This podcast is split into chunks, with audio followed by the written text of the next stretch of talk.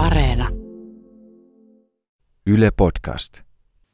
Hey Egan, did you hear summer's been cancelled? I did, I did. And is there a sadder sentence for a resident of Finland? Sentence in both senses of the word, I guess. You're not wrong, but maybe this year's warmer weather is just about family time rather than large gatherings. And you know, vacationing at home could have some benefits, right?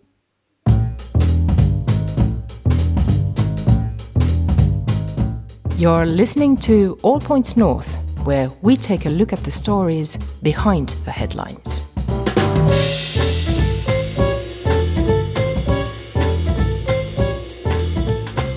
Hello and welcome to All Points North, the podcast that tries to make sense of life in Finland in the age of contagion.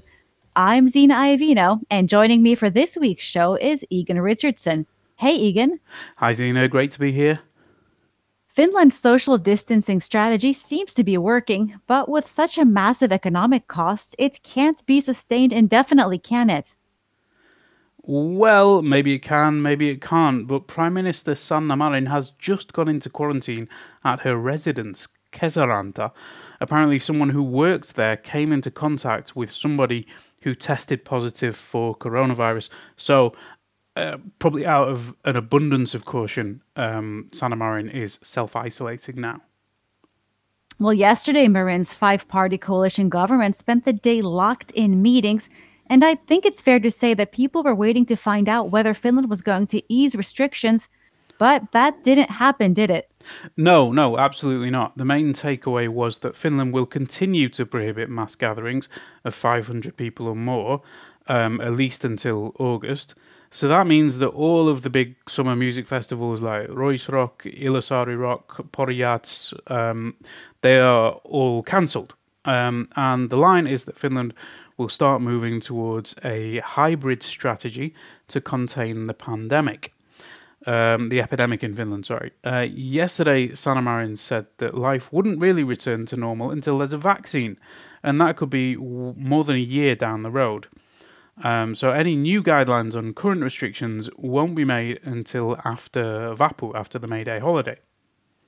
You know, many people had been eager to find out what Finland's plan is for schools, which, as you know, are closed until May thirteenth. But the government said it would, would wait until next week to make a decision on whether kids could, would go back at all this term. Yeah, uh, we know that Education Minister Lee Anderson has been very keen to get the youngest pupils back to their desks for the last two weeks in May before the summer um, holiday. Uh, and now opening schools might ease the burden on families and increase parents' productivity, but not everyone is excited about the idea. No, not at all. The teacher trade union, the O A J, has said it wants schools to stay closed until the end of the academic year. Nina Lahtinen from the union said it doesn't make sense for restriction rollbacks to begin with schools, since they're large workplaces with hundreds of people in close contact with each other. Yeah, and earlier this week, uh, the Finnish Institute for Health and Welfare, the T H L, said Finland's first wave of coronavirus infections had peaked. And that, so that's the, the bright spot in the news this week. Um, Simo Pekka Vänskä at T H L said coronavirus case numbers are in decline all over Finland. But there is a catch. Their estimate assumes that Finland's current regime of contact restrictions and social distancing re- will remain in place. If restrictions are loosened, projections for the epidemic could change too. Well, that said, were Finland to extend these restrictions, it might cost the economy even more.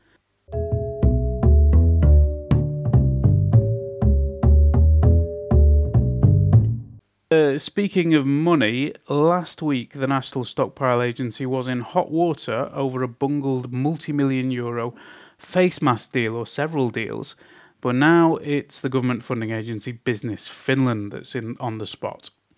It's been distributing rescue funds to companies. The agency has come under fire from critics who say businesses most in need have not been able to get rescue financing.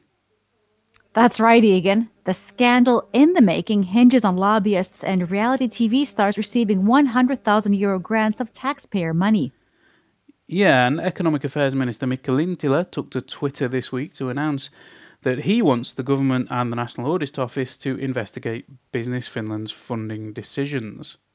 Yeah, it turns out that Business Finland had doled out the largest one hundred thousand euro grants to recipients, such as the couple behind a Finnish auction reality T V show. Critics have also been questioning why lobbying firms and lifestyle blogs qualified for funding. But at the same time, hey, they did in fact meet the criteria, which was set by the government. So is this a political or an administrative scandal?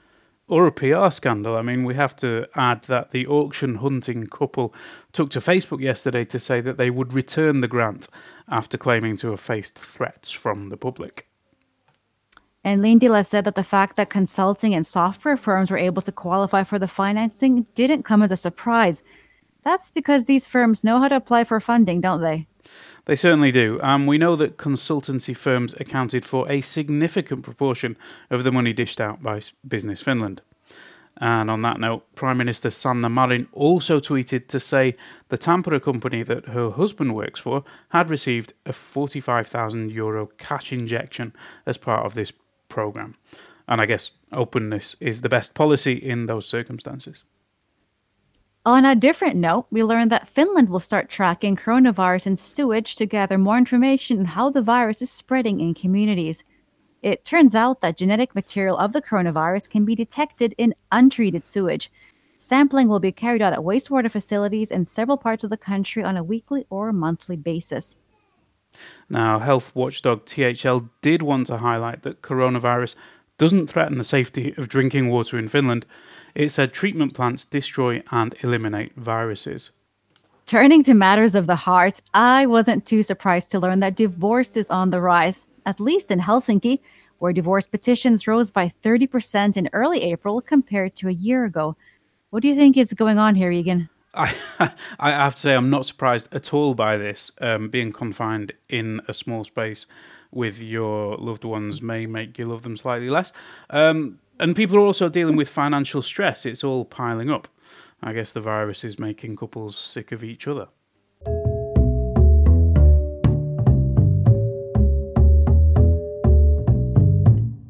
With the last dirty piles of snow melting, I'm starting to feel pretty optimistic about summer. And I'm ready to ditch my winter coat after eight months of continuous wear. What about you, Egan? Are you ready for the beach? Yeah, the aroma of receding layers of snow covering the dog mess during the spring thaw are always a cause for jubilation uh, in Finland. But seriously, like everyone else, I'm starting to look forward to the summer holiday season, even if it does look a little bit more of a staycation this year. You know, I was thinking that we're living through events that will shape our lives for a long time to come, for sure. And that reminds me of how things changed for travelers after nine eleven. If you consider what happened at airports after that event, I wouldn't be too surprised if some changes happening now will stick around. Once upon a time, you could bring all sorts of things on a plane, like scissors and liquids. Remember that? It's a very faint memory, yeah. I spoke with our fellow U L E D journalist Sara Rigatelli to find out more about what pandemic summer travel will look like. Let me ask you, Sara, do you think people in Finland will be able to make any travel plans this summer? Well, that's a tricky question because the fact is that nobody knows really what's going to happen. But it is predicted that inside the country, Finns will get to pr- uh, travel probably. But outside Finland, um, I wouldn't put my hopes up that there will be an awful lot of traveling abroad this summer yet. But it's said that it might take as long as a year or even two before things get to normal or to so-called new normal. Even if you get to travel, quarantines will be most likely used until there's some kind of other solution, meaning a vaccine or medication or um, faster testing capacity, for example. Most likely there will be some kind of uh, corona passport, first of all, meaning that people with immunity get to are allowed to travel easier. Uh, most likely uh, health checks will become more like a routine, so people wouldn't get to board on planes or boats unless their fever is measured or unless they have some kind of doctor's certificate to show that they're okay. Um, also, the travelers might be required to download an app of some sort that would track your movements or contacts, perhaps your health even. so that that might become mandatory in order to travel. Mika Aaltola of the Finnish Institute of International Affairs, Mister Aaltola had a very interesting uh, concept of, uh, he was talking about the end of an open world. So it means that flight networks that used to be considered a huge efficiency in the globalized world are now have now become a huge vulnerability. So the virus practically came by plane to virtually every country except for China. So that makes countries very cautious since nobody wants to have the virus to cross their borders. So probably crossing the borders won't be as carefree as it used to be. And he was predicting as well that it's expected that the first flights uh, could revive inside Europe, at least between some countries, maybe in the fall, and the external borders will be opened only at the last stage. So it might take a while before you get to fly to the U S, for example. And that was Yle journalist Sara Rigatelli talking about travel in a post-pandemic world. What do you say, Egan? It all sounds pretty bleak, but there's nothing new about social distancing. We did report this week that there are striking similarities between Finland's current public health measures now and those employed during the plague in the sixteen hundreds. You know me, I'm always up for a deep dive into pestilence. I learned that quarantine breakers at the time could be killed by city-appointed executioners, if they were men. Women who ignored orders to stay put were whipped and chased out of town, though I'm not quite sure what that process looked like. yeah. Uh, the story recalled that during the plague, Finland's coastal towns had a few days' forewarning to prepare for ships arriving from ports with known outbreaks. The authorities would quarantine the ships offshore for forty days, and that's the origin of the word quarantine. If anyone on board was sick, the whole crew usually died. So the point, I guess, was that the speed and volume of air travel made it more or less impossible to stop the current pandemic. Yeah, I guess it's no surprise that, as Sara said, um, air travel has gone from being seen as a huge advantage to a vulnerability.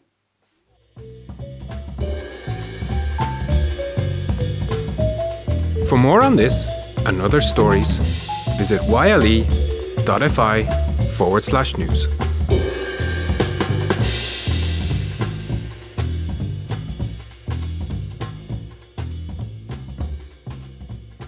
Now, before we go, I thought we should mention a couple of other stories on the website this week. First up, Ronan Brown interviewed several workers who can't stay home during the pandemic, a nurse, a courier, a cleaner, to find out how they're adjusting and if they have enough personal protective gear. Yeah, that was a good one. I'd also suggest, also suggest if you want a break from the corona news, there are other stories at yle.fi slash news. Um, we covered, for instance, Russia's investigation into Finland's World War Two prison camps, as well as Finland's investigation into an Iraqi asylum seeker who Finnish police suspect may have faked his own death. Thanks for those, Egan. On a slightly brighter note, we also covered young people's enthusiasm for entrepreneurship and a study showing that there's no evidence the noise from wind turbines is detrimental to human health. Now it's almost time to go, but before that, Egan, any plans yet for those first glorious post-pandemic vacations? Well, I think the Renaissance man that I am, I'll stay home and read Decameron, you know, the fourteenth century novel that supposedly teaches us about staying sane in the middle of an epidemic, according to this script. And on that note, I think it's time for us to say goodbye until next week. I want to thank Egan Richardson, our producer Priya Ramachandran D'Souza, and our audio engineer Anthony Wikström. Don't forget to stay up to date via our website at yle.fi slash news. And remember, you can always contact us on Facebook, Twitter, and WhatsApp.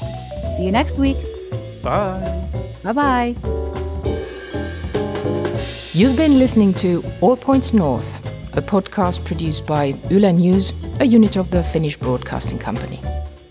For daily news from Finland in English, head to yle.fi slash news and follow us online at Facebook, Twitter and Instagram.